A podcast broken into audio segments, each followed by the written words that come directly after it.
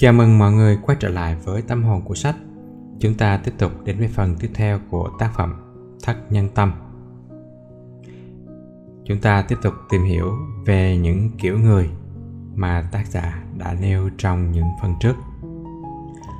Người giả dối Có nhiều sự thật, vì nhiều lý do quan trọng, không được nói trắng ra hay không được nói gì hết. dấu sự thật ấy không phải là giả dối. Nhưng Thứ người giả dối tôi nói ở đây là người có bụng già con rắn ngày xưa gà cầm bà Eva.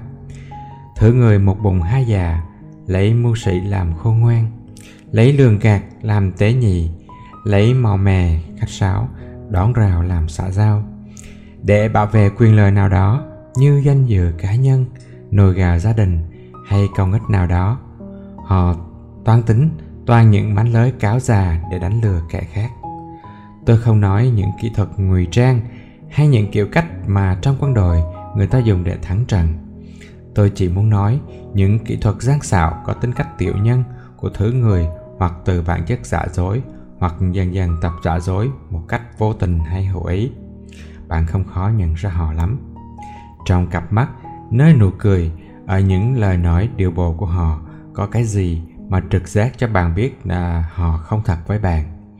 Muốn nói với bạn điều gì đó. Họ rao nam trước khi là họ tới xa xa gần gần, rào trước đón sau. Họ mời bạn dùng bữa, có nghĩa là họ nhắc bạn, đã đến gần giờ ăn rồi, hãy lo cút đi để họ ngồi bàn. Họ thân mật với bạn, đến độ bạn tưởng họ là tri kỷ sống sau lưng bạn, họ nói xấu bạn đủ điều. Họ bảo rằng họ chết sống với bạn, quý mến tài ba bạn xong tổ lửa tắt đèn, bạn chạy đến họ. Lúc đó, bạn ra về với sự thất vọng. Thì họ, nước cùng là vậy đó. Bạn liều mà cư xử với họ nhé. Loài người tốt bụng. Bạn đừng hy vọng tôi giới thiệu cùng bạn người có tấm lông vàng như mẹ ta đối với ta hoặc như một bà xíu mẫu nào đó. Ở thời này, tôi biết khi nghe mấy tiếng người tốt bụng, bạn dễ nghi ngờ thật ra là bạn có lý. Ngay cái người mà từ đông sang tây, từ cổ chí kim đều được tin là có tấm lòng vàng như người mẹ. Ngay thứ người ấy cũng có kẻ lắm lúc chỉ yêu con trong lý thuyết thôi, nhất là khi ái tình hoặc tiền của tiền của ám ảnh họ. Còn bạn bè kiểu bàn quyên thì bạn gặp hoài. Đến chuyện anh em ruột chém giết nhau vì miếng ăn, vì lừa ái tình là chuyện cũng đã xảy ra mà nó đã khởi sự từ cuộc lưu luyến vì ganh tỳ giữa hai anh em Can và Abele. Rồi bạn còn có lý hơn nữa khi xung quanh bạn người tốt bụng còn hiếm hoi. Bạn thấy sao thứ người thân mật bắt tay bạn để chuẩn bị lắc túi bạn, làm dùng bạn. Kẻ thù hại bạn khiến bạn lắm lúc nghĩ lại thời gian qua của mình sao ngao ngán thế? Đôi lúc, bạn có cảm tưởng sau khi lìa khỏi tổ ấm của cha mẹ, bạn phải lạc lõng trên đường đời. Chỉ còn bạn lo cho bạn mà thôi. Ai nấy gặp bạn tay bắt mặt mừng, vui cười vợ lợ chỉ vì xã giao, cầu lời hay đóng kịch vì lý do nào đó, rồi mạnh ai lo cho số phận của mình. Nhiều khi thấy tiền bạc là cái hay bị chửi là phấn thổ, trở thành thứ lý tưởng thực tế nhất. Nó làm con mồi đầu sổ mọi mục đích của người đời. Người ta nhân danh việc đạo lý, văn hóa, chính trị, nghệ thuật, nhân nghĩa để hoạt động, rồi rút cục chỉ thủ lời một cách trực tiếp hay gián tiếp. Vì những lý do trên, ai giới thiệu cùng bạn người tốt, bạn không nghi ngờ sao được nhỉ? Sống, nếu không bi quan tuyệt đối ta còn tìm được một hạng người tuy ít, thành thật mà tốt bụng. Ta thấy họ tốt tự nhiên, có khi vì hoàn cảnh, vì nghề nghiệp hay vì thiếu thốn tiền bạc. Họ thiếu phương tiện để tỏ lòng hy sinh nhưng mà họ tốt. Giao thiệp với họ, bạn thấy họ chân thành quý mến bạn. Họ tôn trọng ý kiến bạn, dù họ giàu tài đức hơn bạn, có địa vị cao hơn bạn, hoặc họ là cấp chỉ huy của bạn. Không bao giờ bạn thấy họ tự ý chỉ trích ai vắng mặt.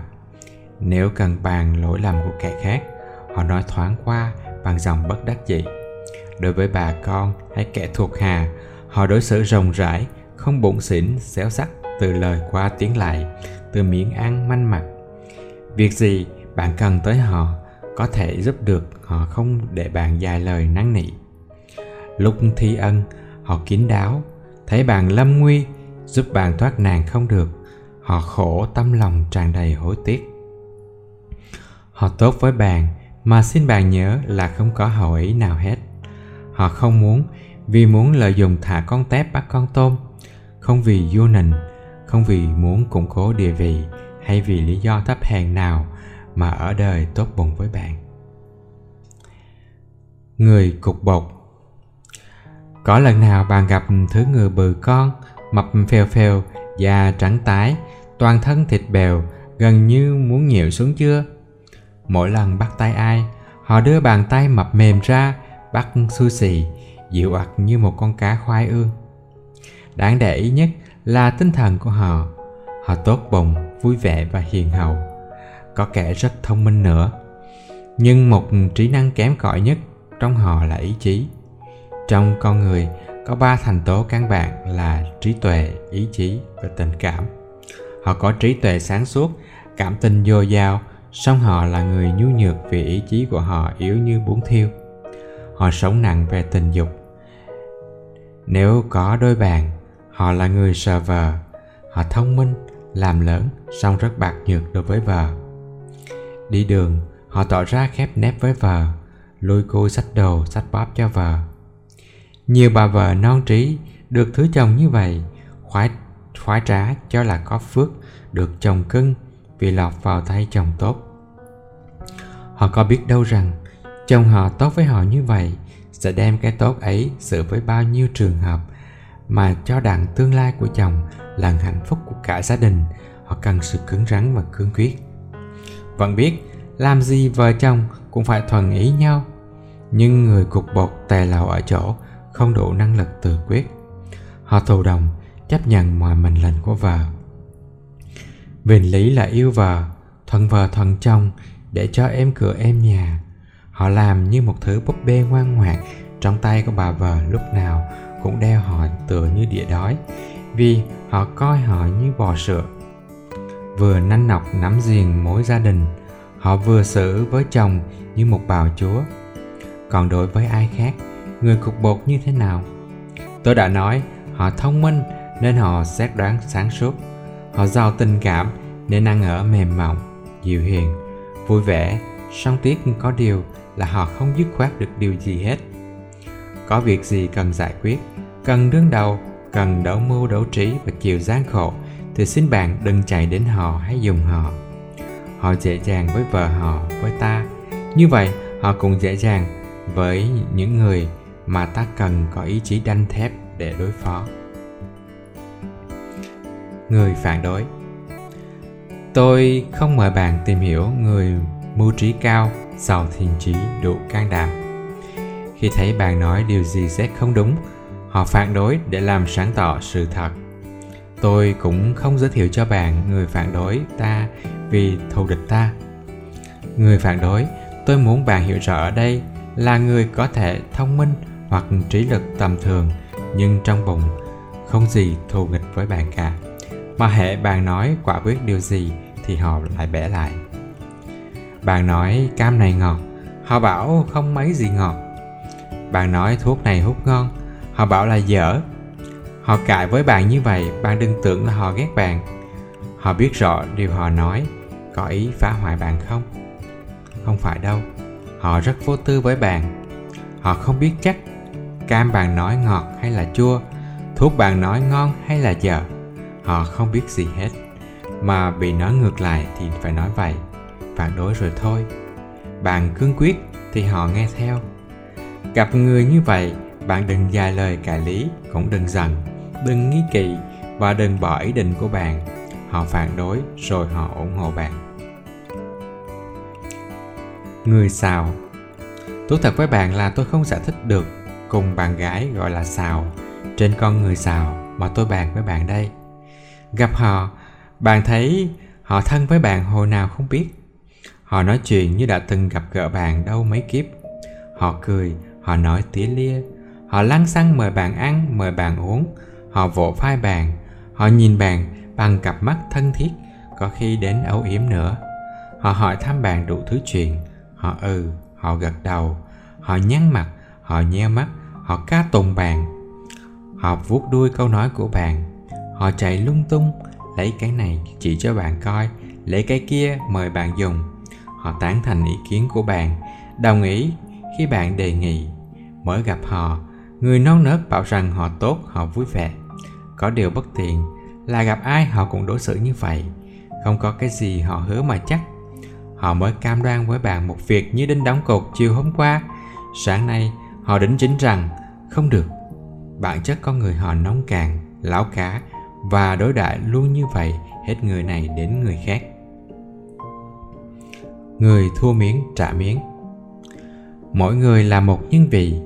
Ai trong chúng ta cũng có danh dự của mình. Ta phải ý thức giá trị của ta không làm điều gì bôi nhọ phẩm cách của con người và cũng không chịu để ai trà đạp danh giá của mình. Tuy tự trọng như vậy mà ta không mắc bệnh tự ái nghĩa là ta không nhỏ mọn ăn thua với bất kỳ ai làm ta phật lòng. Càng lăn lóc với đời, ta càng biết trong xã hội, nhiều người phán đoán vùng vặt, già hàm, kém lịch sự thiển cần mù quáng vì tư lợi, chạm tự ái ta là thường. Ta tự trọng mà vẫn mỉm cười, không để lòng mình nao núng vì tật xấu của họ. Ta nhạy cảm quá, dễ dàng quá, là ta yếu đuối non nớt, bị họ chi phối và tỏ ra tiểu nhân như họ họ là nạn nhân của đủ thứ quái tính. Ta thương hại họ mà không chấp nhận họ. Thưa bạn, người ăn miếng trả miếng, không hành động theo lối trên. Họ thông minh, xét từng lý từng tí lời của kẻ khác. Họ phân tích, coi ý nào bác họ, ý nào làm cho họ thua mưu, thua trí. Họ tìm lời đá lại cho thắng thế. Muốn nói điều gì, họ rao trước đón sau, nói xa, nói gần. Nhiều câu chuyện đáng lẽ cho tháng qua thì họ chặn lại cải lý cho hơn. Ai nói điều gì, họ thấy tấn công liền không được. Họ để vài phút sau, một hai bữa nữa, có dịp họ sẽ gỡ lại. Tại sao họ tỉ mỉ so hơn tính thiệt thua miếng trả miếng như vậy? Tại họ thông minh, biết rõ ai hơn thua mình, song họ chưa già dặn về tâm tính. Họ hiểu lầm tính lì lợm với tính già dặn. Họ tưởng rằng mình bảo phải thủ chánh dự theo nghĩa của câu nên thọ tử bất ninh thọ nhục, nên họ nhất định không nhường bộ ai hết. Họ không dè tâm tính già dặn, đúng tinh thần của lão tử là lý tưởng của con người. Nó làm cho người ta không nao núng trước lời khen, kẻ không biết rõ chân giá trị của mình. Nó khiến ta tự biết ta ta sống cuộc đời độc lập, dùng thứ cho kẻ xét đoán càng hẹp, làm cho đời mình ngày một phong phú kinh nghiệm. Người thua miếng trả miếng lẫn lộn hai thứ tinh thần ấy, nên cứ lo ăn thua. Thành ra, bạn thấy tâm hồn của họ luôn xáo động. Đời của họ mệt mỏi vì những sự so tính hơn thiệt. Họ tưởng xử sự như vậy là sành đời, mà họ không dè cái khôn của họ là cái khôn tiêu hành tỏi nghề. Và tất cả những cái khôn tôm tép của họ làm cho họ rơi vào cái ngu này là trở thành con người nhỏ mọn và thiện cần với lòng từ ái, hiểu theo nghĩa là tật ích kỷ, đáng ghét. Người soi mói. Gặp họ là bạn gặp tất cả sự thấp hèn bẩn thỉu của con người vô giáo dục. Họ nhìn bạn bằng cặp mắt gian xảo, tò mò. Nhìn chung quanh toàn thể con người của họ, bạn thấy hình ảnh con người mật thám xâm nhập đời tư của bạn. Họ khéo léo chất vấn bạn về bạn, về người bạn quen biết thân yêu. Lắm lúc, họ không còn tế nhị mà trắng trợn soi mói bạn bằng ngọn lưỡi ác độc. Họ đưa những câu hỏi, thúc đẩy bạn nói hành, nói xấu kẻ khác. Ghê tởm là họ tỏ ra khoái chí khi biết được tội lỗi của tha nhân. Lúc giao tiếp với bạn, họ vô tình vạch lưng cho bạn thấy họ là một hà nhân nhơ nhớp họ mềm mỏng, ngọt dịu, kiểu chôn ra để dụ dỗ bạn mặc khải cho họ những bí mật của bạn. Họ không ngần ngại vô nình láo xược hay tỏ ra quỳ mập bạn chỉ vì muốn biết rõ ruột gan của bạn. Đang nói chuyện với bạn mà có ai ngồi gần bạn, nói gì là họ lẳng tay nghe. Họ liếc liếc, coi ai đi ngoài cửa sổ, ai bên kia bức màn. Đối diện bàn chuyện với bạn họ láo liên đưa mắt nhìn nhà cửa phòng ăn, buồn ngủ của bạn. Nhất là họ già mắt trên bàn viết của bạn trong những ngăn kéo của bạn. Đứng trước mặt bạn, vừa nghe bạn, họ liếc coi trong túi của bạn để gì? Giày bạn mang thuộc loại quý không? Đồng hồ của bạn hiệu gì? Nếu tiền, họ sẽ sung sướng lật những bức thư riêng tư của bạn để đọc. Khi người soi mói đã thiện nghề trong quái tật của mình, họ không hỏi han bằng sống sượng mà có thái độ vô tư. Họ cật vấn, gián tiếp. Họ giả vờ bộc bạch tâm tư than thân tiếc phận với bạn, làm cho bạn thương hại họ. Khi bạn tỏ ra thành thật với họ rồi, thì họ bộ lưới bạn bằng đủ thứ các câu hỏi khéo léo. Lúc bạn ký thác khổ tâm của bạn cho họ họ vui mừng vì có kẻ khổ hơn họ hay khổ như họ. Có khi, họ dùng chiến thuật làm thinh trong câu chuyện để chăm chú nghe bạn. Vô ý một chút bạn tự nộp cho nanh vuốt tò mò của họ. Người hư. Trong xã hội, quan sát nhiều tầng lớp quần chúng, làm gì bạn cũng sẽ gặp thứ người mà tôi nói là người hư. Họ đáng kiếp. Đặc tính thứ nhất của họ là không coi ra gì hết về lương tâm, can thường đạo lý nhân nghĩa. Họ lịch sự, ăn nói tử tế với bạn chỉ để làm dùng bạn, khiến bạn thành cái cần câu cơm của họ nếu bạn không biết và nếu lọt được mắt pháp luật thì họ không ngần ngại từ một tội ác nào cả. Họ gian lận, tà dâm, lão xược, nói xấu và vua nịnh. Bạn đừng mong cải hóa được họ bằng lời khuyên nhủ, chỉ dạy, hăm dọa hay bằng hình phạt. Họ nể hình phạt một chút, tại vì nó ngăn trở sự tự do sinh sống của họ thôi. Sống chung với họ, bạn bỏ quên cái gì vừa tay thì họ bỏ túi tiền bạc gian lận với bạn được chừng nào thì họ không nới tay chút gì cả. Nguyên nhân chính yếu khiến họ có những hành động như vậy là vì lương tâm của họ đã chai lì, đã hư đốn. Đời sống siêu đẳng của tinh thần trong họ đã cằn cội gần gũi họ, biết rõ họ, bàn sợ họ và không còn biết nói gì về họ. Người đứng đắn. Giữa một hoàn cảnh mà từ mai đến tối gặp người giang xạo, già hàm, vô nình lão sược người đến xào người mê dâm, người dạy đời, người lưu manh. Mà gặp được người đứng đắn thì không thác gì giữa trưa hè mà gặp cam phụ. Con người họ phát lồ ra luồng nhân điền, gây ảnh hưởng mạnh đối với bất cứ ai gặp họ.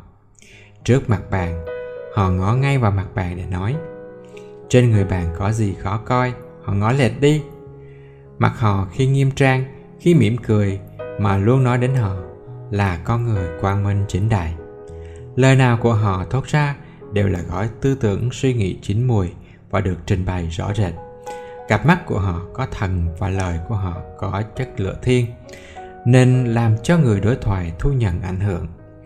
Mỗi lần được họ hứa, bạn yên tâm vì họ là người ăn một đòi nói một lời. Có vấn đề gì thắc mắc chạy đến bên họ, bạn được họ bàn giải phân minh. Xuyên qua các lời của họ, bạn thấy họ là người vừa có óc phân tích, vừa có óc tổng hợp. Họ không nhìn vấn đề ở một vài khía cạnh và họ là người mưu lược. Trong gia đình cũng như trong bất cứ cộng đồng nào, họ là người lúc nguy ngập đứng ra dàn xếp mọi việc, đứng một chiều sao. Giao tiếp với người khác phái, dù là người thân họ luôn cứ sự dè dặt và cao nhã. Làm ăn với họ họ song phẳng về tiền bạc. Thù ân ai, họ biết phải quấy với người thi ân. Là thuộc hạ, họ không vô nình mà không kiêu hãnh. Làm lớn, họ không bình, không hách dịch với kẻ dưới, cũng không quỳ mọc với thường cấp đừng mong mua chuộc họ bằng tặng phẩm hay tiền bạc. Khi cần nói đến chân lý, họ cứ nói mà không sợ mít lòng. Họ là người mà càng giao thiệp, ta càng kính phục họ hơn và con người của ta khôn lên hơn. Người ngó không phải lộ mũi. Thường họ là người lùn, mà nếu là người cao lớn thì kiểu cao lớn cây sung cây ngái, mập mạp, da trắng như sữa. Kẻ, có kẻ học cao độ, những bằng đại học, vui vẻ, dễ giao thiệp, lanh lời không phải họ dài mà cái khôn của họ là cái khôn thiện cần. Họ nhìn cục bộ mà không thấy toàn bộ. Họ chỉ biết chiến thuật mà không nắm được chiến lược. Trước vấn đề, họ chỉ xét vài khía cạnh rồi khoái trá với những cách giải quyết nông cạn. Trong cuộc giao thiệp, họ lo ăn thua từ lời ăn tiếng nói. Nếu là phụ nữ họ lo lấn lướt chị em bạn ở chỗ mặc áo dài quý này dùng cái bóp hay chiếc dây tay cao tiền nọ. Nếu là đàn ông, họ có tính đàn bà. Họ nói chuyện con sâu con mọt. Điều việc đáng lẽ họ cho qua để thành công việc lớn. Họ đặt thành quan trọng, rồi rối trí, rồi bàn tán, rồi não đồng khi cộng tác với ai để thực hiện một chương trình nào, họ bị ám ảnh bởi cái lời một phân mà đánh rơi cái lợi một dặm. Đời họ đấu tranh nhiều mà chỉ thành công lẹ tệ về chiến thuật. Nếu khi gom các thành công ấy lại, người ta thấy họ thất bại to về chiến lược. Người ta gọi họ là người thấy không khỏi lộ mũi nguyên tắc phỏng nhận tính tình. Đọc qua một số mẫu người trên, bạn thấy tâm tính con người thật là phức tạp. Mà làm sao khi giao tiếp trong xã hội, ta nhận ai thuộc loại tính tình nào ai thuộc về thứ người nào? Dưới đây là mấy nguyên tắc căn bản để ta phỏng nhận tính tình. Tôi nói phỏng nhận mà không nói xác nhận. Để dè dặt, xin đề phòng sự phức tạp của cách cấu thành tính tình. Người ta phải già kinh nghiệm lắm mới khỏi kết luận vội vàng dựa trên những nhận xét về các loài tính tình. René Lecene nói rằng, trong lĩnh vực này, chỉ quen thuộc và kinh nghiệm mới có thể kết luận chính đáng một là nguyên tắc dựa vào các yếu tố cảm xúc, hoạt động, phản ứng. Áp dụng nguyên tắc này hiểu ngầm là bạn thuộc nằm lòng công thức về tính tình mà ta đã xét trong những chương trên. Bạn quan sát người khách, coi trọng lời mời, việc làm, cử chỉ của họ, cho bạn biết họ có yếu tố nào nổi trội hơn hết trong các yếu tố. Nếu một người mà yếu tố cảm xúc phong phú, yếu tố hoạt động kém và phản ứng của người đó là trực phản thì bạn biết ngay họ là người thần kinh. Nếu một người mà yếu tố cảm xúc phong phú cũng như yếu tố hoạt động và phản ứng của họ là người nóng giận, thì ta biết họ thuộc loại người tính tình nào rồi, thì bạn dựa vào các chỉ dẫn về đặc tính của các loại tính tình trong sách này để phỏng nhận tâm tính của họ. Thứ hai, nguyên tắc dựa vào các yếu tố trí tuệ ý chí, cảm tình. Tâm lý học, cho bạn biết tâm lý của con người cấu thành bởi ba yếu tố gốc rễ là trí tuệ, ý chí và cảm tình. Tiếp xúc trực tiếp với ai? Bạn để ý coi trọng họ yếu tố nào vượt hơn yếu tố nào. Coi yếu tố nào kém quá, yếu tố nào phong phú quá? Nếu trí tuệ dồi dào thì họ thông minh, phán đoán sâu sắc, vừa có óc phân tích, vừa có óc tổng hợp nếu ý chí dồi dào, thì họ cương quyết biểu lộ cương tính trong lời nói, việc làm và cử chỉ. Nếu cảm tình dồi dào, thì họ nồng nhiệt, giao tiếp, dễ gây ảnh hưởng và tạo thiện cảm. Trong thực tế, ít khi bạn gặp người phong phú cả ba yếu tố. Nếu có, thì đó là thường nhân. Đầu óc họ đầy mưu lược, ý chí của họ như sắt thép. Trong xã giao, nhờ cảm tình soi sáng bởi trí tuệ điều khiển bởi ý chí mà họ đắc nhân tâm. Cũng trong thực tế, người ta hay gặp người mà các yếu tố trên không đồng đều. Người thì quá giàu về trí tuệ, so hơn tính thiệt giàu mưu lược đổ đạt cao, mà vì kém ý chí nên không quyết định dứt khoát ngài khó trước các trợ lực, nghèo óc thực hành, thành ra thuyết thì giỏi mà chẳng làm nên trò trống gì.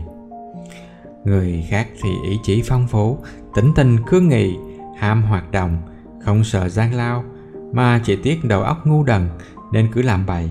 Và vì kém cảm tình nên xã giao vòng về, đi đến đâu ai cũng ghét. Có kẻ cảm tình dồi dào, tính tình dễ thương, mà vì non ý chí nên làm việc không kiên tâm, gặp khó khăn bỏ ý định, nhất là thiếu trí tuệ nên làm gì không suy trước tính sau, không cân đo lợi hại thành ra đời họ về toàn thất bại. Đấy, trong thực tế, bạn hay gặp những mẫu người như vậy.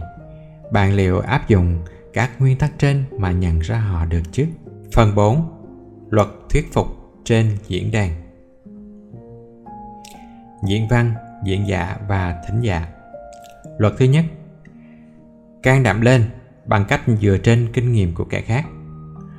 Brian nói rằng chinh phục bằng lời nói là một thủ đắc hơn là một thiên phú harriman nói nhìn tương lai bằng cặp mắt thọ đế là đồ ngu Jaurès, nhà hùng biện chính trị lỗi lạc của Pháp, lần đầu đọc diễn văn, đứng ngầm câm, chết chân như bị trời trồng.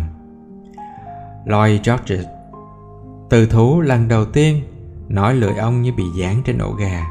Ông cảm thấy khốn nạn vô cùng. Tướng Grant, khi ra trận mạc như cơm bữa, coi đạn lạc tên bay như cỏ rơm, mà thú nhận rằng mỗi lần nói trước công chúng là như bị tê dại.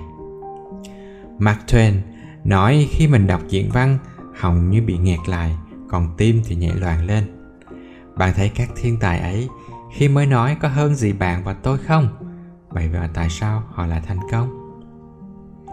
Luật 2 nắm chắc mục tiêu trong tay dĩ nhiên không phải luôn muốn là được nhưng chắc chắn không muốn thì sẽ không được sáng thọ mà lưỡng lự thì kệ như về tay không nói mà không định thuyết phục mong gì hấp dẫn được ai.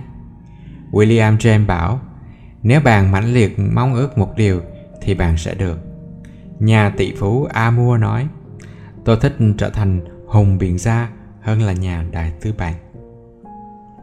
Luật 3. Biết chắc chắn trước rằng mình thành công.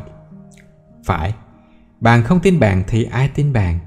Christopher Columbus bị cả bọn thủy thủ trong tàu đòi quăng xuống biển vì nói rằng ông tìm Mỹ à, ở đâu không biết. Chỉ biết ông đem họ chết giữa muôn trùng đại dương thôi. Ông quyết chắc sẽ khám phá được Mỹ Châu và thuyết phục các tay thủy thủ nỗ lực đoạt được mục đích ấy. Và bạn biết ông thành công hay không? Trước Columbus thì Julius Caesar đã vượt biển Manche, đổ bộ Anh quốc, đoạt chiến thắng vẻ vang cũng bằng lòng xác tín rằng mình không bao giờ bại. Ông chỉ cho quân sĩ thấy tàu ghe chở họ đến đó đã bị phóng hỏa hết rồi. Họ chỉ còn nước xung phong và đoạt lấy đất địch hay là phải bỏ màn nhục nhã nơi xứ người. Luật thứ tư, chụp mòi cơ hội để nói. Rụt rè không dám nói, sợ nói, ai cũng hùa lên, bảo mình câm hay ăn thịt mình thì không bao giờ có cơ hội để nói cả.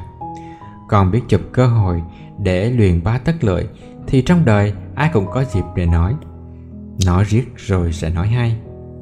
Nhà hồng biện trữ danh Bernard Shaw nói hồi nhỏ nhút nhát đến nỗi muốn vào nhà ai cũng không dám gõ cửa và đứng lấp ló cả vài chục phút. Còn xuất hiện trước công chúng thì như hồn lìa khỏi xác. Sau khi đã nổi danh hùng biện, ai hỏi ông làm sao nói hay trước đám đông, thì ông bảo là, thì thôi cứ nói đi. Bạn nhớ nghe, cứ nói, cũng như tập lòi vậy, cứ nhảy đài xuống nước, lội bừa đi, rồi biết lòi lúc nào không hay. Theodore Roosevelt nói, mình hết sợ gấu, nhờ nổ súng vào đầu gấu. William James, khuyên ta muốn can đảm thì cứ hành động như mình đã can đảm rồi vậy. Luật số 5 Tìm coi vì sao bạn sợ nói. Đâu phải một mình bạn nhé. Vô số ông lớn đọc diễn văn run như thằng lằn đứt đuôi. Vô số văn thi hào biết hay bao nhiêu thì nói là dở bấy nhiêu. Vô số sinh viên khoa hùng biện Mỗi lần cầm máy ghi âm tập nói, Tưởng mình sắp lên đoạn đầu đài. Vậy tại sao bạn mặc cảm rằng Chỉ có một mình bạn là thọ đế ư? Tự nhiên, tim đập mạnh, Tai ồ, mắt hoa, Lưỡi cuốn, gối run Dĩ nhiên là tay lập cập một lượt với môi. Làm sao? Hãy cừ lại các hiện tượng ấy. Hãy từ kềm hãm. Hãy phản ứng chúng. Nhiều nhà tu hành xưa trị tình dục bằng phương pháp làm ngược gọi là agene contra bạn hãy bắt chước họ bạn hãy agere contra các hiện tượng phá hoại trên bằng cách trước khi nói, đứng yên hay ngồi yên vài giây, bình tĩnh, lạnh lùng như một băng sơn. Sau đó rồi từ từ nói, có thể tại bạn chưa quen rồi sợ chăng? Đúng như robinson bảo, tại ngu dốt và lưỡng lự mà sợ. Vậy thì phải tập mãi cho thành thói quen. Nhiều khi tại hụt hơi, kém hơi mà sợ. Vậy thì bạn hãy tập thở dài hơi nhất và đừng khi nào bệnh mà thuyết trình. Bà mabel khuyên rằng thở đúng là điều kiện kỹ thuật căn bản để có giọng nói tốt. Vậy mỗi sáng bạn nên tập thở dài hơi 50 lần. Luật thứ sáu soạn kỹ diễn văn sẽ bớt sợ nói. Có cái gì để nói thì còn sợ đứng chết trân sao được. Mà muốn có cái gì để nói thì phải chọn điều nào mình nói. Tất nhiên là điều mình thích và thích thì bất sợ thánh Jin, tông đồ nói chí lý. Tình yêu hoàn toàn triệt tiêu sợ hãi. Dale Carnegie trung bình mỗi năm, từ năm 1912 đã chứng kiến 5.000 cuộc thuyết trình hội thảo, quả quyết rằng chỉ diễn giả nào soàn kỵ thì mới nói tự tin và thành công. Luật sư lỗi lạc Daniel Webster nói tha ân xuất hiện trước công chúng ăn mặc nửa chừng hơn là soàn diễn văn nửa chừng. Luật thứ bảy, đừng học thuộc lòng diễn văn. Nói hay có phải là trả bài thuộc lòng từng câu, từng chữ, từng chấm vết không? Đương nhiên là không. Nói là từ đóng đinh hay muốn trời trồng mình chứ không phải là nói trước công chúng. Soạn diễn văn không phải là làm một cái gì sẵn như chiên hột vịt chẳng hạn. Hồi mới ăn nói mà theo kiểu đó, chính Churchill, ngôi sao sáng trên nền trời hùng biện còn bị thất bại. Trí nhớ dễ phản ta lắm. Ta hay nghiền ngẫm chính mùi đề tài rồi mới nói ra chính cái gì ta tìm trước. Trước công chúng, hãy nói cái gì của tim chứ đừng nói cái gì của trí nhớ. Nếu làm ngược lại, bạn sẽ thất bại thê thảm như Vance bushnell Ông này, với chức phó chủ tịch một công ty bảo hiểm lớn nhất thế giới, ngày nọ đã phải đọc diễn văn trước 2.000 thính giả. Vance soạn chú đáo diễn văn, ngồi trước tấm gương đọc đi đọc lại trên 40 lần. Giờ nói đến, ông hiện trước khối thính giả đông như nêm. Ông quên hết những gì ông đã học thuộc lòng. Ông ngẫm mớ, hai tay bóp siết nhau, vừa thụt lùi vừa ráng nói mà nghe như nghẹt họng. Ông thụt lùi nữa, rồi sau cùng bí quá, ông chạy mất vào sau tấm màn của diễn đàn. Cả hội trường kinh ngạc và cười gần sập nhà. Đấy, kết quả của diễn thuyết mà học thuộc lòng là như thế đấy. Luật thứ 8 Gom ý và sắp ý thành hệ thống Bạn muốn soạn một thuyết văn à? Hãy theo lời khuyên sau đây của một giáo sư đại học Yale. Đó là bạn chọn một đề tài, bạn suy nghĩ nó, bạn nghiền ngẫm nó, bạn mổ xẻ nó đủ thứ khía cạnh. Bạn ghi các ý trên giấy, bạn bỏ ý phụ, sự ý chính. Hãy bắt chước Luther Burbank, ươm cả ngàn cây con để giữ lại một mà thôi. Bạn nối các ý chính lại trên một hệ thống Spencer nói kiến thức không tổ chức thì là tư tưởng lộn xộn. Trước khi trước khi nói đi đâu hệ rảnh là bạn nghĩ đến hệ thống ý ấy. Abraham Lincoln đã làm y như vậy và ông là một nhà hùng biện lỗi lạc. Luật thứ 9 Bàn vấn đề với bằng hữu Bạn có thiếu gì bản thân, đầu óc thâm trầm. Tại sao lúc tiền bạn không bàn vấn đề mà bạn sắp nói với họ? Họ sẽ góp ý kiến nhiều loại cho bạn rồi bạn lựa cái nào đó hay nhất. Dĩ nhiên bạn có thể bàn vấn đề với người bạn trăm năm của mình nếu người này có đủ điều kiện tinh thần luật thứ 10 tưởng tượng mình sẽ nói hay tưởng tượng như vậy là tự ám thị rằng mình trăm phần trăm thành công nó tự nhiên gây trong bạn niềm lạc quan và hưởng thụ nó là cái đà để bạn nói hoạt bát.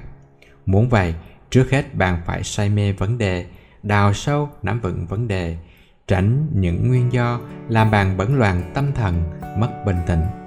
Bạn hãy tự nói bạn cũng có thiên phú hoạt bát như ai vậy. Nó là phương pháp của Kone. Hết thảy nhà tâm lý học đều đồng ý rằng một tư tưởng chôn bằng tự kỳ ám thị là tư tưởng mãnh liệt bạn lạc quan, tự tin bạn nói, bạn sẽ nói hay, mà ngược lại, bạn sẽ nói mất hứng và khó hấp dẫn william james bảo rằng, hành động dường như chạy theo tư tưởng song kỳ thực, hành động và tư tưởng khác nhau một trận. Trước công chúng, hễ bạn nói không sợ thì bạn sẽ dám nói. Nếu thấy trong người sao xuyến quá, thì bạn hãy bắt chước Jean de Sexy thở dài hơi, thở chậm chậm để lấy lại bình thản. Luật thứ 11 Học cách soạn diễn văn của những hùng biện gia đại tài. Ví dụ như bác sĩ Corner Tác giả bài diễn văn bất hủ, hàng mẫu, kim cương, trình bày gần 6.000 lần, có thói quen lập dàn bài theo kiểu sau đây. Trình bày các sự kiện, rút ra những kết luận và kêu gọi hành động. Albert Beveridge thì gom các sự kiện thuần và nghịch lại, nghiên cứu sắp đặt tiêu hóa chúng. Tìm bằng chứng, củng cố chúng và rút ra những giải quyết. Abraham lincoln thì cứu xét tầng gốc rễ các kết luận. Theodore roosevelt thì tập trung các sự kiện cần đo chúng, xào đi nấu lại, rồi mới diễn ra bằng lời chọn lọc hoa mỹ. Nữ danh ca Rudman Henke khuyên muốn tốt cho tiếng thì đừng ráng quá độ. Luật thứ 12 Nói đề tài mà bạn thấu triệt do kinh nghiệm hay nghiên cứu. Bolio nói, Điều gì hiểu rõ nói ra minh bạch. Hoạt bát, không có nghĩa là biểu diễn dòng hay lời đẹp. Cần sâu sắc mới đi sâu vào nội tâm của thính giả. Luật thứ 13 nói thực tế bạn, mà tôi cũng vậy và thiên hạ ai ai cũng vậy, đều thích cái gì đó thiết thực, nó có ăn thua đến mình, gia đình, nghề nghiệp của mình. Vậy mà có nhiều nhà trí thức, hệ nói thì lặng ngụp trong lý thuyết mây mù khói ngút. Lý thuyết của họ đã trừu tường mà nghe thí dụ của họ cũng viễn vông, nên rốt cuộc là người nghe không biết họ đang nói cái gì. Không biết họ nói cái gì thì làm sao mà mến tài ăn nói của họ luật thứ 14 nói có lửa thiên muốn cuốn hút thính giả thì lời nói phải có hồn. Brian nói hồn biển là tư tưởng phát hòa phải. Muốn hơi nóng là phải nóng đi đà mà tư tưởng nóng là gì nếu không phải là chân thiền mỹ?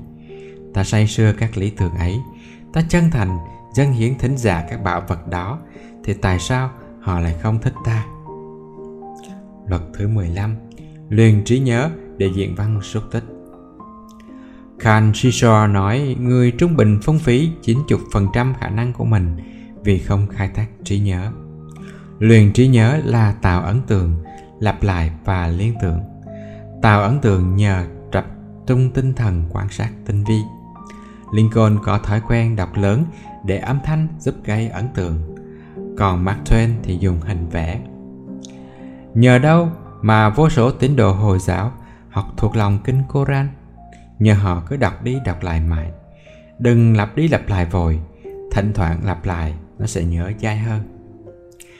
Tại sao nhớ Socrates là bạn mà không quên Platon?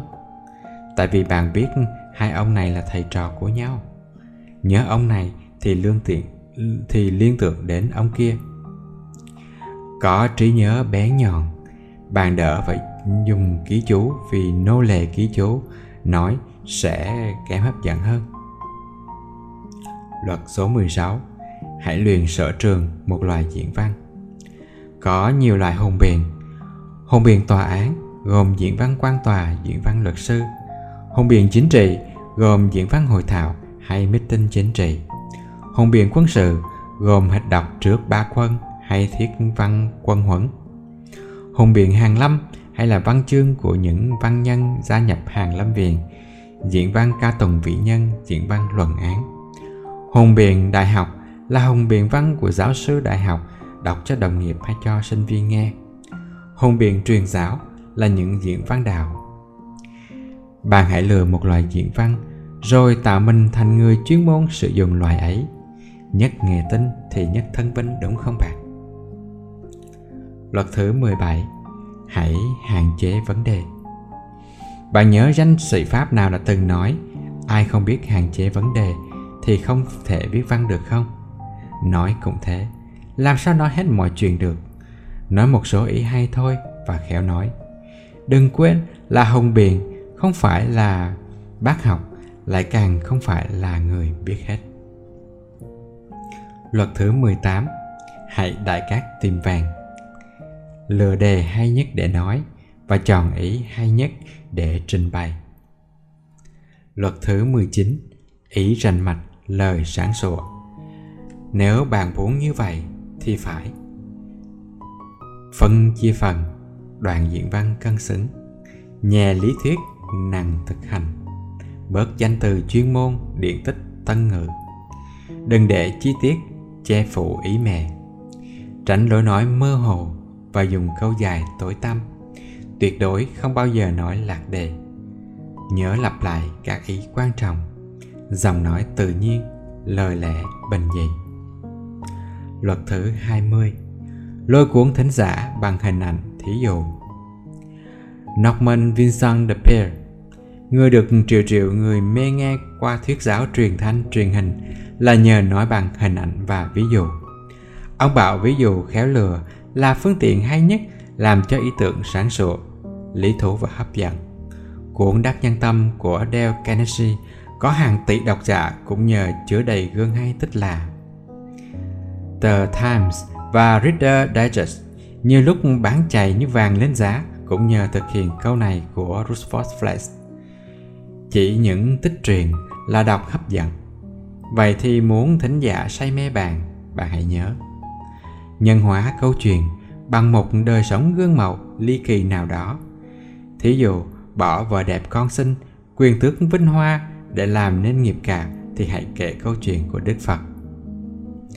Dùng tên họ, ngôi thứ để xác định trong câu chuyện gây ở đây, à, câu chuyện ở đây khiến cho thính giả hứng thú hơn là những lời nói vô danh. Làm nổi bật một số chi tiết, câu chuyện trở thành linh động ngay. Cho các nhân vật đối thoại biện luận với nhau. Kể một tích chuyện ly kỳ, không cần đã xảy ra mà có thể đã xảy ra. Dùng điều bồ yểm trợ lời nói, mô tả một thân xác bị xe cán mà gương mặt bạn bình thản. Thính giả có thấy rùng rợn gì không? Đổi tổng quát thành riêng biệt. Bạn và tôi thì nói đổi mới cái đã hoàn toàn là làm chuyện vô ích. Còn shakespeare không nói tổng quát như vậy mà nói rõ rằng mà vàng rồng sơn trắng hoa huệ, ướp hương hoa lại. Herbert Spencer bảo chúng ta không tư tưởng tổng quát mà tư tưởng đặc thù. Luật thứ 21 Tạo hứng thú tràn lan trong thính giả. Hệ thính giả hiểu bạn nói gì thì mới có thể thích nghe bạn mà cho đằng vậy, bạn phải thâm hiểu điều bạn nói trước đi đã. Tôi không rành về săn cá voi, Mà tôi thuật truyền săn cá voi cho bạn nghe, Thì bạn có thích nổi không? Người ta thích nghe bạn, Cũng nhờ bạn khéo so sánh. Thay vì bạn nói Đức Giáo Hoàng Có quyền thế tinh thần to lớn, Bạn nói hết các quyền thế tinh thần Của các nguyên thủ đại cường quốc Cộng lại, không bằng phân nửa của Ngài. Chỉ ngay một thính giả nào đó rồi đặt câu hỏi cho họ Đặt xong rồi bạn trả lời thế liền đó cũng là cách làm cho diễn văn gây hứng thú. Mượn danh ngôn xuất sắc, làm thế lực yểm trợ lời mình nói. Bạn đừng khuyên dạy đức công bình mà quên dẫn lời của Giêsu của Caesar thì trả lại cho Caesar. Nói bỏ lửng để thính giả hiểu tiếp. Thí dụ muốn diện ý tự do luyến ái thì bạn nói F dầu FM INF 3 chấm. Hãy để cho khán giả đoán mệnh đề còn lại nhé. Dồn dập hàng loạt câu hỏi và mỗi câu hỏi có một cách trả lời. Lấy hình ảnh thấy con số. Thay vì nói, tiền mỹ viện trợ cho nam triều tiên là bao nhiêu tỷ? Bà nói, nếu tiền ấy không chi tiêu vào chiến phí, thì mỗi người được tối thiểu một cái biệt thự luật soạn nội dung của diễn văn. Luật 1 khéo mở, khéo kết. Mở và kết ăn khớp nhau. Hồi soạn bài, phải làm kết trước, vì kết là mục tiêu của bạn. Mở chỉ là cái cộng đưa vào kết. Môn đốc nói, đoạn dựa nhét gì vào cũng được, nếu mở và kết khéo. Mở thiền cảm, cũng như mới vào nhà ai, khẽ bắt tay và nói mấy lời đầu vậy mở xa xa là lung cảm coi chừng dài dòng mộng lung vô ích. Mở ngay gọi là trực khởi, coi chừng đột ngột quá. Có thể mở bằng một danh ngôn, một câu chuyện, một điển tích. Có thể mở bằng nhiều hay một câu hỏi. Mở bằng điều bồ khác thường cũng được, nhưng đừng có lố bịch. Đừng mở kiểu nhún nhường giả tạo. thí dụ nói không xứng đáng vì vô tài bất đức. Đã vậy, tại sao còn nói? Tối kỵ mở, bằng cách đại ngôn khoe khoang tài đức, kinh nghiệm của mình. Kết luận thiện cảm cũng như lúc ra về bắt tay từ giả một người nào vậy. Kết vùng là bài diện văn đi đời nhà ma. Đừng kết ngắn quá, thành ngấn đột ngột mà cũng đừng kết thòng lòng, để rồi bảo kết mà lại quản diễn lê thê thêm nữa. Kết bằng câu chuyện, bằng danh ngôn, bằng câu hỏi bằng một đoàn văn thơ ngụ ý khuyến khích điều gì đó. Kết sao ra về, người nghe còn thấy luyến tiếc và nhớ được ý quan trọng do bạn tóm tắt khắc tạc trong lòng của họ. Luật 2 đoàn giữa chinh phục và gây cảm động. Đáng lẽ chỉ có một đoàn kết mà thôi, mà vì sợ vắng tắt quá nên phải có đoàn giữa để thính giả tin và xúc động. Aristotle nói, đoàn giữa cần được báo trước bằng phần mở và cần được kết phải giải thích các phần chính, ý chính và từ ngữ khó hiểu của đoạn giữa phải chứng minh rồi hãy giải quyết. Dùng hình ảnh, thí dụ, làm cho lý lẽ hấp dẫn. Dùng nhiều phép lý luận để phân diễn đề chứng trạc các phép thông dụng là tam đoạn dụng quy nạp, liên luận, lưỡng đạo luận. Thay phiên phân tích và tổng hợp. Phân tích thì tránh lạc vào chi tiết tổng hợp thì đề phòng nông cạn quá. Các chân lý tạo thành một mặt trận đi từ nhẹ đến mạnh đổ dồn về mục tiêu là chinh phục thính giả. Muốn bài bác thì phải nắm vững chân lý, thấy rõ sai lầm, biện luận đúng luật biện chứng, bình tĩnh khi đả kích, phê bình lầm lỗi chứ không đả kích cá nhân. Lý luận không tỏ ra lý sự, biết nhận phần phải của đối phương, khen rồi mới chê hay chê rồi mới khen, tuyệt đối không mỉa mai, ngạo nghệ quá lố. Luật 3 phần mở, diễn, kết phải hợp lý. Mở ngắn hơn kết và diễn dài nhất. Cả ba đều phải được nối với nhau bằng những ý mạch lạc và hỗ trợ nhau. Luật trang trí về hình thức của diễn văn. Luật thứ nhất, ngoài lời nói còn có một điều lôi cuốn thính giả là thông cảm. Bạn tưởng tượng cảnh diễn giả nói, còn thính giả thì người thì giả mắt trên trần nhà, người thì theo dõi một con chim sẻ trên cửa sổ. Hãy nói giữa hội trường thường viện như nói riêng cho từng nghệ sĩ vậy. Đừng gò bó bắt chước ngôi sao hùng biện nào hết. Hãy nói với tất cả các tự nhiên của bạn, chính cái đó là tài hùng biện của bạn. Nói với thính giả, bằng dòng văn sao như bạn vừa dứt lời là họ muốn thực hiện lời của bạn nói. Mỗi lời bạn nói phải là một mảnh tim của bạn. Chỉ lòng thành kêu gọi được lòng thành. Xin bạn hãy nhớ như vậy. Luật thứ hai có duyên. Thường ngày, người ta thích nói chuyện với bạn, phần lớn là tại vì bạn có duyên. Trước đám đông cũng vậy, một diễn giả thu hút là một diễn giả có duyên. Có duyên là hợp lương tri, là chừng mực, là tế nhị biết nhấn mạnh những lời, tiếng diễn tả tình ý nào đó. Giọng nói khi lên lúc bọng xuống trầm, hết dồn dập rồi đến khoan thai, khi nói hết, khi bỏ lực có lúc làm thinh mà lại rất có duyên. Bạn nói thiên hạ cười bể bùng mà bạn cứ tỉnh bơ. Nói có duyên là không cần ai cười mà người ta cười. Nói vô duyên là nói chọc cười mà càng ráng thì càng lãng xẹt. Luật thứ ba, chuyện các đoàn văn vừa tự nhiên vừa rõ ràng. Xin bạn nhớ vừa tự nhiên vừa rõ ràng. Chuyện tự nhiên là đừng vụng về, máy móc quá, kiểu hai câu này của cô đồ chịu trong lục phân tiên. Chuyện nàng sao hãy còn lâu, chuyện chàng xin kệ từ đầu chép ra. Hãy để cho ý tự nhiên chuyển. Sắc xây huyên diễn xong ý đó thì tự nhiên qua ý khác. Nhưng đôi khi đừng kín đáo quá, mà bài diễn phát trở thành không mạch lạc. Đối với người nghe, khi đọc người ta dễ bắt mạch chuyện hơn khi nghe. Bạn khéo cho thính giả biết nói xong một này thì qua một khác. Họ thấy khoan khoái hơn và dễ nhớ ý của bạn. Luật số 4 tùy ý mà lựa chọn lối văn bạn có thể dùng đủ thứ lối văn từ nghị luận, miêu tả đến kể chuyện. Bạn cắt nghĩa, chứng minh xong thì bạn tả người, tả cảnh, rồi bạn cho những nhân vật đối thoại. Trên mặt trận hùng biền bạn được dùng các loại vũ khí, miệng là khéo tác xà, nghĩa là khéo thuyết phục. Luật số 5 tối kỳ thô tục và ngợm. Không gì thô tục, ghê tởm bằng nói chuyện tục tiệu trước công chúng. Ngầm là nói lên mặt căng dặn, rơi ra dạy dỗ, theo kiểu kể cả nhồi sò bên ngoài.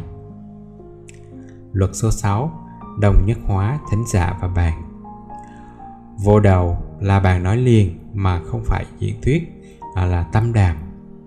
Mà bàn với thính giả một vấn đề nào đó.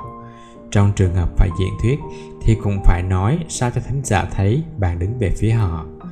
Họ cùng bạn là một luật thứ bảy, khéo gợi thính giả đối thoại với bạn. Percy Writing từng nói, bạn hãy tin rằng diễn thuyết không phải là trả bài. Hãy biến diễn trường thành cùng một công ty, cùng tìm bạn chân lý. Luật số 8 khen tế nhị và chân thành. Nịnh thì ai cũng ghét.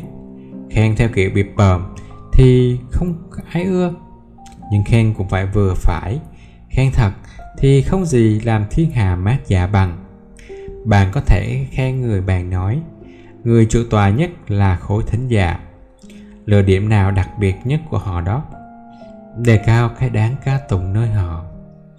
Việc ấy là nhịp cầu nối bạn chặt chẽ với họ. Đạt cho được bốn mục tiêu của diễn văn.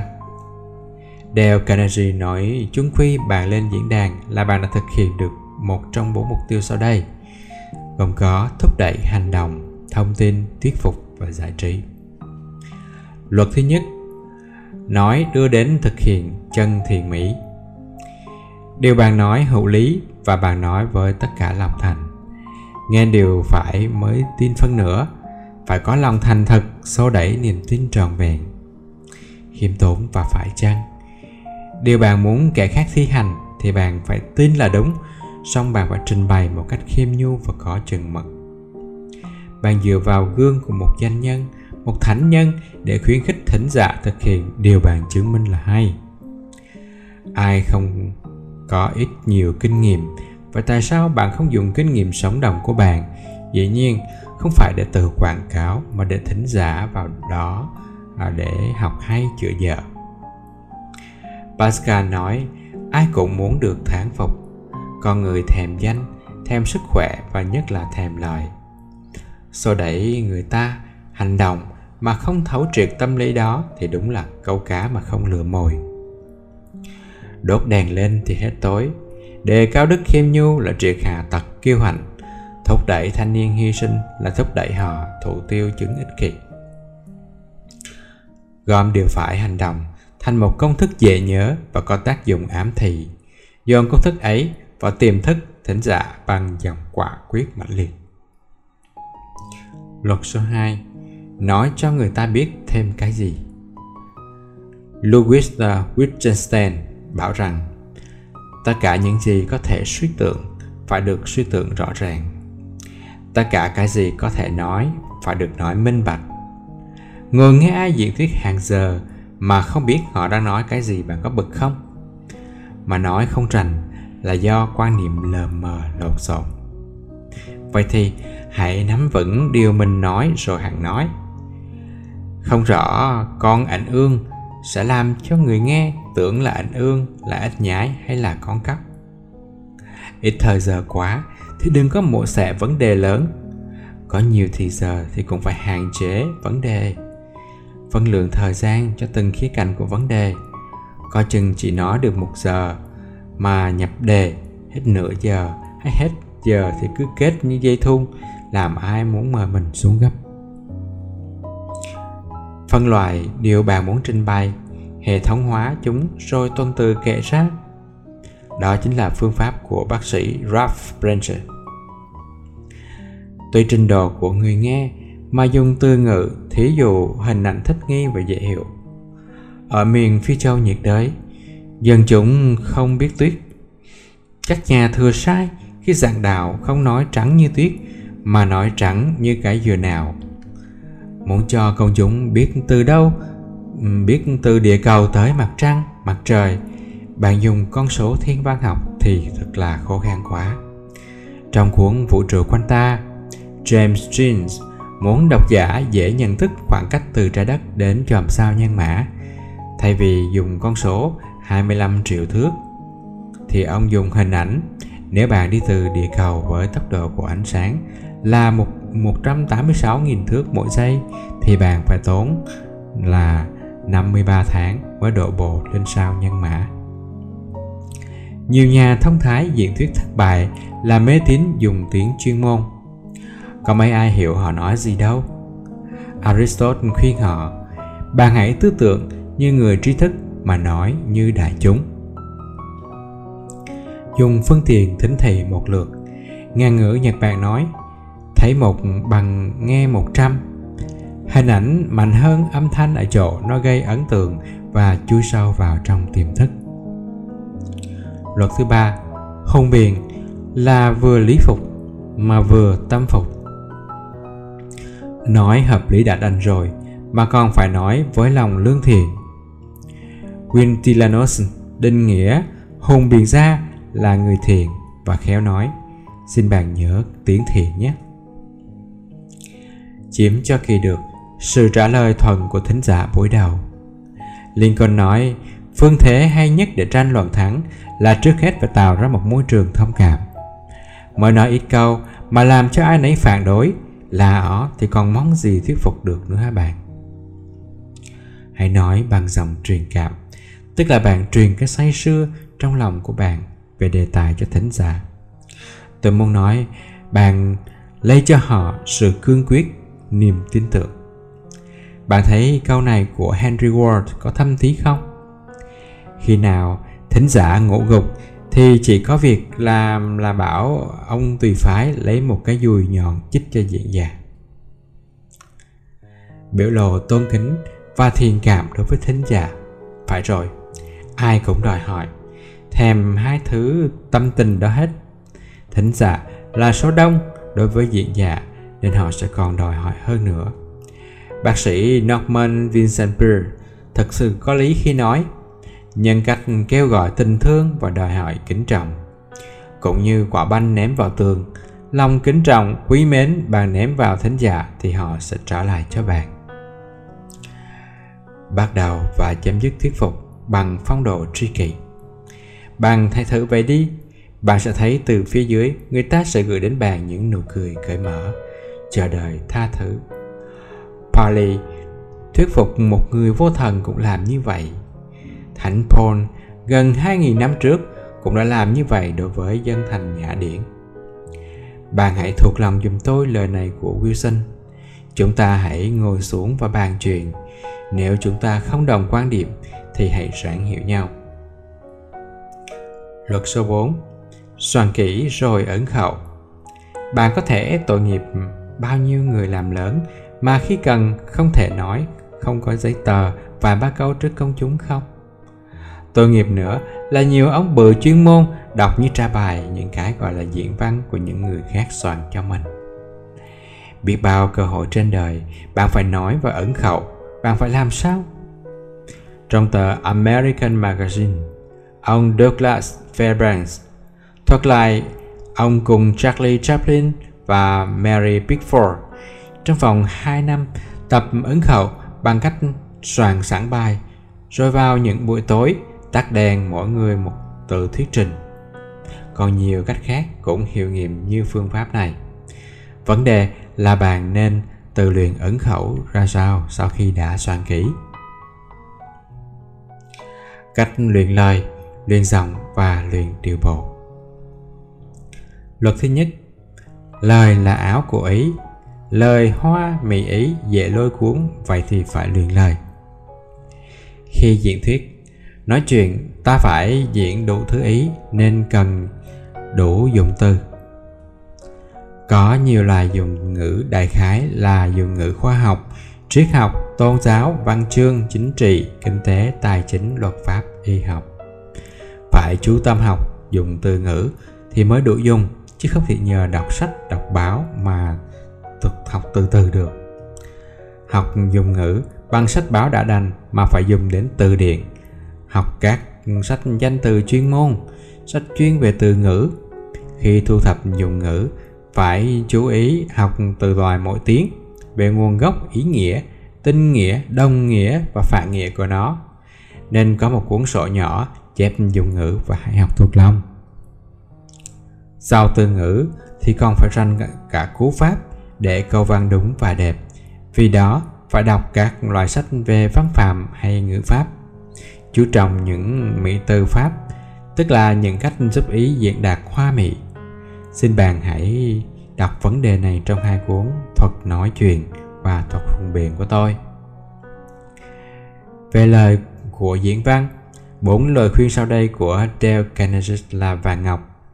Hãy tự nhiên phải đọc sáng đừng bắt chước ai nói chuyện trực cảm với thính giả nhét tim vào từng lời từng câu của mình. Luật số 2 mới cất giọng mà nghe mất cảm tình thì diện văn kể như hỏng phân nữa. Dòng thì có thể luyện được Demosthenes cả lâm ngọng mà nhờ ngầm sỏi lá ó áp đảo tiếng sóng gầm nên có giọng nói uy nghiêm. Ta không định luyện giọng oanh vàng để trở thành ca sĩ, mà làm sao cho phát triển được phong phú dòng tự nhiên trời cho ta. Ta nói bằng giọng của ta, giọng ấy tự nhiên gây cảm tình. Muốn có giọng hay thì phải tạo âm thanh vang lên và rung cảm. Âm thanh sẽ không có đủ hai điều kiện đó nếu ta không luyện các cơ quan phát âm của ta, tức là phổi, họng, lưỡi, môi luyện phổi là tập thở dài hơi thở bằng cách hoành mạc luyện dòng là vừa tránh được những đồ ăn thức uống làm khang cổ khang tiếng vừa tập nói lớn tiếng cho hồng quen những loại tiếng lớn mà không bị khúc khắc chọi tai. Luyện lưỡi là bằng cách bớt dùng đồ cay, đồ chát, làm cho nó kém nhanh nhẹn đi, hay nhất là ngầm sỏi tập đọc ngoài ngữ.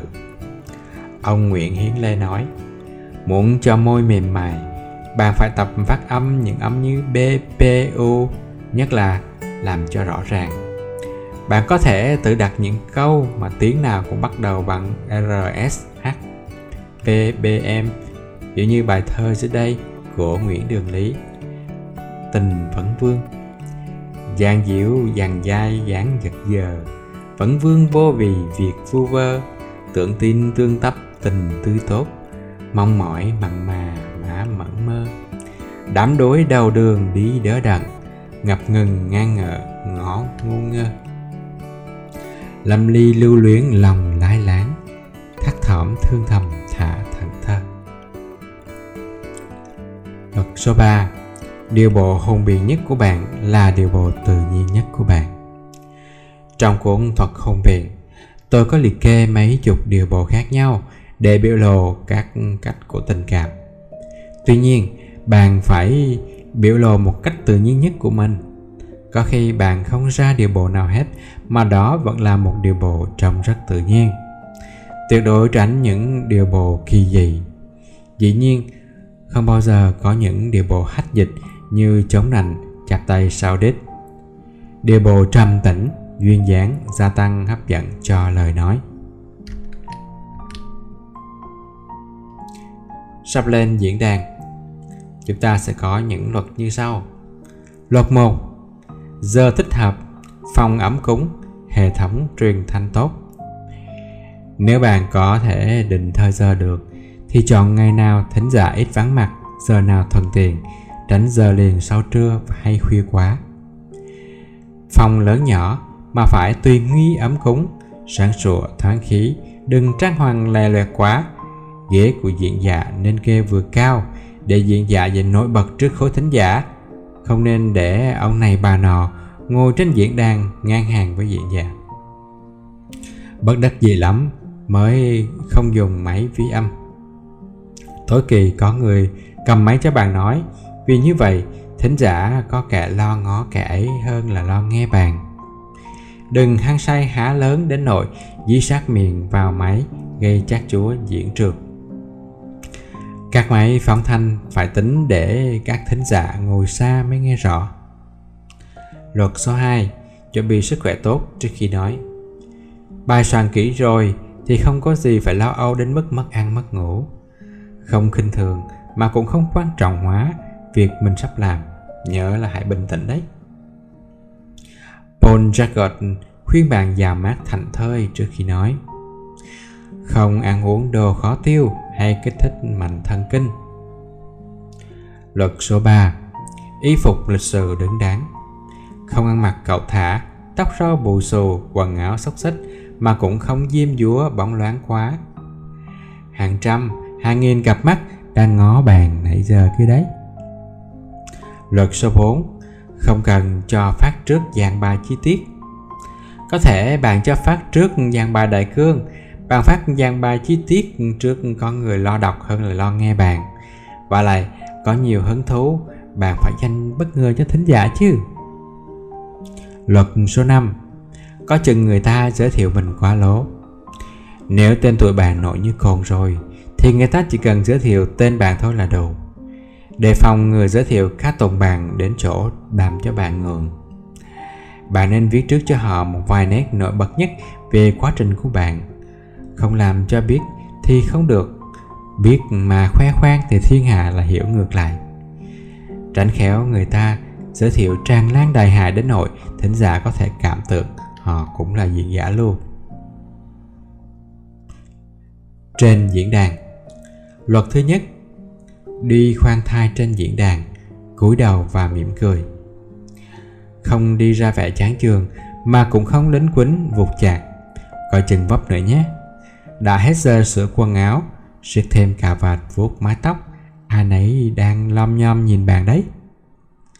Lên đến diễn đàn ngó xuống thính giả bà ngã đầu chào và mỉm cười biết bao tâm hồn đồng thanh khí đang quý trọng bạn đang chờ bạn để được học hỏi thêm bạn không trọng họ sao? Bạn không thấy vui sao? Giáo sư Overstreet nói, thiền cảm sinh thiền cảm. Luật số 2 Nên đứng khiêm tốn và ngó xuống lúc được giới thiệu. Đừng có tỏ ra khoan khoái khi người giới thiệu đề cao mình, cũng không ngó giáo giác, ngó trần nhà hay ngó ra cửa sổ. Luật số 3 Từ trấn an mình bằng cách thở ra chậm nếu có chút hồi hộp. Hồi hộp là dấu hiệu sẽ nói hay đấy. Cắn đầu lưỡi cho nó có nước miếng và thở ra hít vào thật chậm. Luật số 4 dàn bài ghi tắt trong lòng bàn tay. Đừng trịnh trọng rút cả sách giấy ra lúc với vừa ngồi xuống ghế. Người ta sẽ có cảm tưởng là bạn sắp trả bài.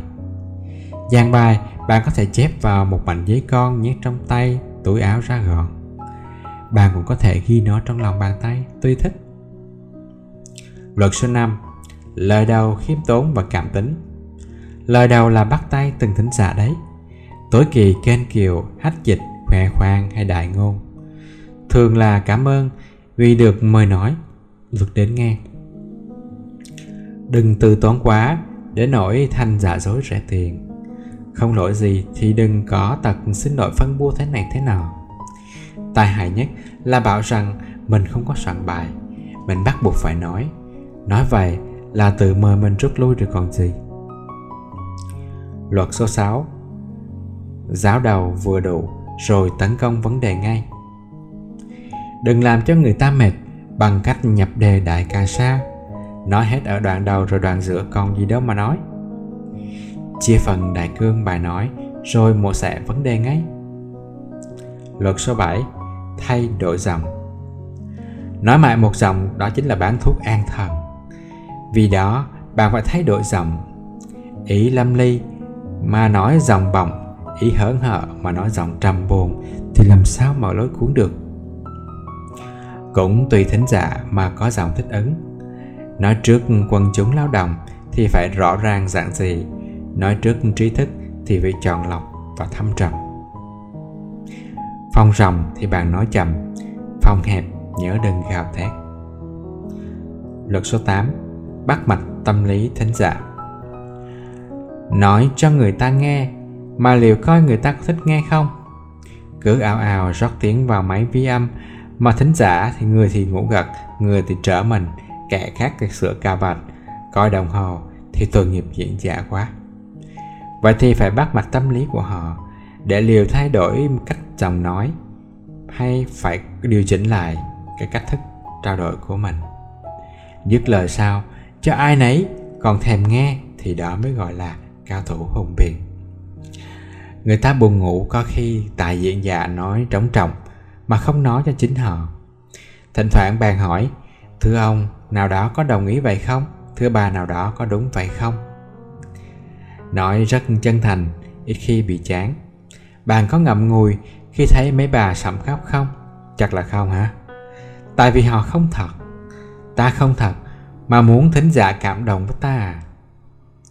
Coi chừng nói lớn quá, mà cứ sang sưa nói, vô tình tạo một trận bão âm thanh rầm rộ cũng là cách làm cho thính giả chán.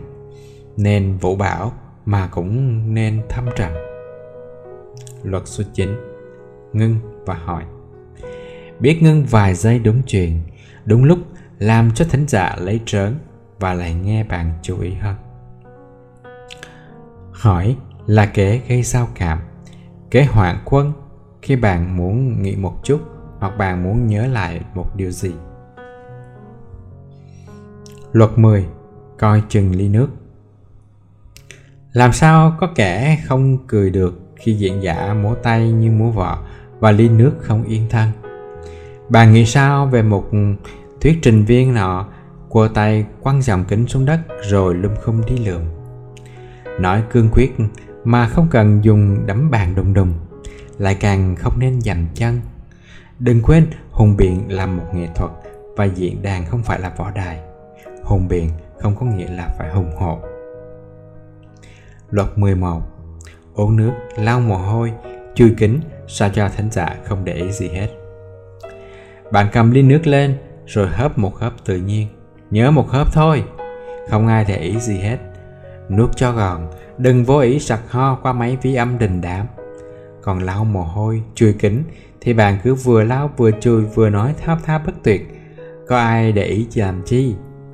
Người ta sẽ để ý. Nếu như bạn để ý, nếu bạn quan trọng hóa những cái việc đã nêu trên. Luật 12 dù bị đả kích đến đâu thì cũng cứ bình tĩnh. Đó chính là nguyên tắc của Lincoln, của Churchill. Đâu phải ai cũng luôn đồng ý với mình. Và người ăn nói thô lộ kém hiểu biết thiếu gì. Thế nên, bạn nhớ là cứ phải bình tĩnh nhé. Sau khi xuống diễn đàn, luật 1 bạn mệt không? Tôi sợ đặt câu hỏi này thừa quá. Ai có chút kinh nghiệm về môn nói đều nhận định rằng thuyết trình từ nửa giờ trở lên xuống khỏi diễn đàn thường là rất mệt. Còn nói chi mà bạn nói hai ba giờ liên tiếp, óc não của bạn căng thẳng. Bây giờ nghe cả một sự rã rời trong người, nhất là nơi óc và nơi ngực, diễn giả nào thần kính yếu tim không đặng khỏe có thể tay run run môi giật nhẹ, tiếng nói khang khang. Thở hơi ít thông, gặp vấn đề khó khăn, cần tập trung tinh thần nhiều, bị chất vấn nhiều. Nói xong diễn giả có thể mệt, hai ba ngày mới lấy lại sức. Dĩ nhiên, sau khi bước xuống diễn đàn mồ hôi trán và lưng rình ra sau nhiều lần chạy lúc ta nói. Nếu là một nhà hùng biện chuyên nghiệp, cần cho sức khỏe để diễn thuyết, thường bạn phải biết cách giữ gìn nó đừng tìm chỗ có gió mạnh, hãy dùng quạt điện rút lúc ra nhiều mồ hôi. Coi chừng có thể bị cảm và kháng tiếng đấy. Hãy về phòng riêng, bạn đừng có tắm liền, cũng đừng có ở trần. Có thể dùng một ly nước nấu chín, mặc áo vừa đủ ấm. Xứ lạnh thì quấn quanh cổ một khăn nị, khéo từ chối những cuộc tiếp khách nói chuyện kéo dài. Ai mồ hôi ra như suối thì dĩ nhiên là phải thay đồ. Người ta nói đi thuyết trình hay đi biện hộ ở đâu. Traore cũng đem theo một cái vali đồ dùng để sau khi xuống diễn đàn, ông liền xin phép đi đổi đồ. Nếu bạn nói buổi chiều thì xong buổi nói bạn hãy đi ngủ sớm nhé. Ngày sau, có thể nghỉ mọi việc. Nên ngủ nhiều, đi dạo, tắm và ăn đồ dễ tiêu. Luật thứ hai, còn bạn thất bại hay thành công? Ôi tâm trạng phức tạp của những diễn giả. Người ta có thể như ở núi tiên về lòng sung sướng thay vì à, lời châu ngọc của mình được bao nhiêu người thu lượm hân hoan và thành công rực rỡ. Người ta cảm thấy mình là con cháu của Desmotes của Ciceron nên hăng hái điêu luyện luyện thêm ba tất lượng. Song có người khác về nhà ăn ngủ không ngon bởi vì cứ bồi hồi nghĩ mình nhập đề không còn trong thân đề dẫn nhanh ngôn quên tác giả, kết đề thì dùng hai ba tiếng sai. Những tâm tình ấy, kể cả tâm tình hoan hỷ nữa, cũng không xứng đáng cho nhà học viện chân chính. Một diễn giả tầm thường thèm khát lời khen. Bất mãn khi thấy mình nói xong ai nấy làm thinh. Tìm người này kẻ nọ, hỏi xa xa gần gần để ăn mày từng lời ca tụng. Chiều không nổi nếu ai chỉ trích. Người có máu hồng biển không biết sợ khuyết điểm có khi nhìn quá lố các lỗi lầm của mình nữa. Hòn hại ngùng trước những lời sống hương của kẻ khác. Phân tích kỹ coi, tại sao người ta lại khen? Khen điểm nào? Khen có đúng không? Có thể nói, tâm trạng của kẻ vừa xuống khỏi diễn đàn là tâm trạng cực kỳ phức tạp. Tâm trạng của bạn sau khi bỏ cái bàn và ly nước ra sao thì tùy bạn thất bại xong, thiết tưởng trong nghề nào cũng chưa chắc ai thành công luôn được. Vậy, bạn cần phải theo những nguyên tắc nào để nắm vững tinh thần, hầu tiến bộ, dù có lúc phải thất bại? Louis rambo nói rằng, nếu sau khi bạn diễn thuyết mà ai nấy đều làm thinh, bạn thân làm thinh, báo chí cũng làm thinh, thì hay nhất là bạn cũng làm thinh luôn. Đừng có tìm lý do nào mà tìm cách này hay cách kia để người ta nói đến mình, khen người mình. Ta hãy cao thượng. Những mánh lới ăn xin lời ca tùng luôn chứa đựng những bôi lọt bên trong. Ai dùng khó hỏi hối hận. Bạn cần có một quan niệm sáng suốt về dư luận. Có thể bạn nói, hay mà người ta gặp cơ hội tốt để biểu lộ lòng thán phục đối với bạn. Cũng có thể bài bàn từ bản chất là mang tính xây dựng song không hợp đường lối chủ trương của một số báo chí nên người ta làm thính. Hay là lời của bạn chưa có gì đáng chú ý lắm mà như vậy thì do thì lo mà rèn luyện nghề thêm. Và lại đâu phải công trình văn hóa nào được báo chí hay tổ chức cơ quan nào ca tụng thì đều luôn có giá trị. Rồi công trình nào à, âm thầm thì lại vô giá trị đâu? Thiếu gì cuốn sách được báo chí ca tụng rồi chìm luôn trong màu di vàng. Không ít tác phẩm được giải thưởng để tự đào huyệt cho mình trong lãng quên. Bạn coi bộ Summa Theologica của Thánh Thomas có được trao giải thưởng nào đâu, mà giá trị của nó thế nào? Không phải tôi nói về để bạn tự an ủi song phải biết giá trị của ta? Trên đời, mỗi người có một định nghĩa riêng bạn có định nghĩa của bạn. Bạn biết nó hơn ai hết. Cũng hơn ai hết, bạn là người lo đào luyện con người hùng biện của mình. Còn nếu bạn được nhiều người phục tai ăn nói thì sao? Theo tôi là phải dè dặt. Lời khen của mọi người đều có định nghĩa. Khen vì biết rõ tài đức. Khen vì thiên hạ khen. Khen vì miếng cơm ăn áo.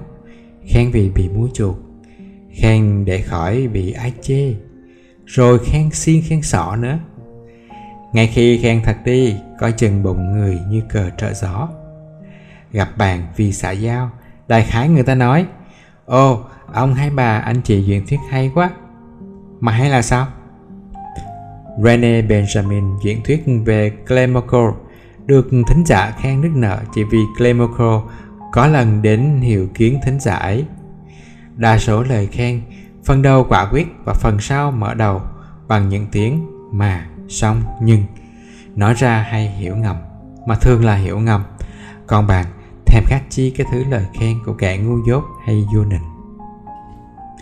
Còn đến lời chê, ôi phức tạp nữa nha. Bạn bị chê, một là bạn nói tệ, hai là bạn nói xuất sắc mà bạn bị dìm. Nếu như bạn nói tệ thì người ta chê bạn là bạn thân chứ, là ân nhân chứ. Ta mù, mà anh đuôi cứ khen ta sáng hoài, thì ta rơi xuống hố không? Ở đời, ít có bạn thật giảm chân thành chê ta để ta tiến bộ tính tự ái và tự kiêu của ta cũng xua đuổi lần lần những bạn tốt để ta hoan hoan sống giữa những người bạn xu nịnh ta diễn thuyết mắc tật gì, sai sót điều chi, sai lầm chỗ nào, được người ta chê để ta cầu tiến thì lòng ta đâu có gì để sao xuyến. Nếu họ cố tình dìm xuống đất đen tài của ta, thì chính họ là người đáng chê. Như Epitene đã từng nói, ta nói khá hay, không ta biết chứ. Đánh giá giá trị của mình chưa nổi, thì dù được khen cũng không đáng gì. Bạn đã biết bạn thế nào rồi? Nếu bị vật lá tìm sâu bôi lọ, thì bạn hãy bình tĩnh nha lo điều luyện nghề và làm thinh hơn là nao núng tinh thần buồn bã. Muốn bỏ nghề hoặc tồi tệ nhất là trả đũa kẻ chê ta. Lòng tự ái và tự kiêu phải nhận là hung dữ. Ngay khi tôi viết cho bạn đây, là bạn chê tôi là viết tệ, viết ba láp, chưa chắc tôi cao thượng đến nỗi coi thường lời phê của bạn đấy.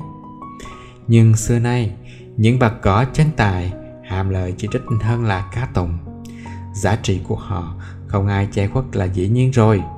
Họ là cây gỗ, chứ không phải là cây vong xốp xợp bụi đất có bám vào cũng không làm cho họ mất đi giá trị được. Họ kiếm lời chỉ trích để cho tài đức của họ vẫn chắc hơn, và nhờ bị chỉ trích mà họ biết thụ thân, biết nhược điểm ở đâu để sửa. Nếu bị chỉ trích đúng thì quá lắm là hột xoàn bị đóng bụi lao chùi đi thì nó lại óng ánh lên ngay.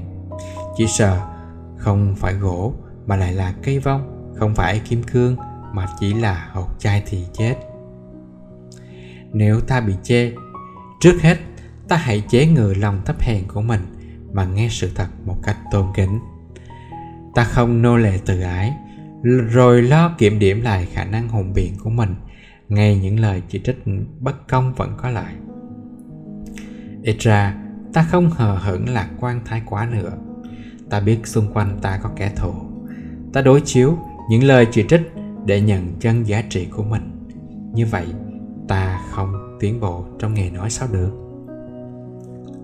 Luật số 3 chuẩn bị cho thành công ngày mai.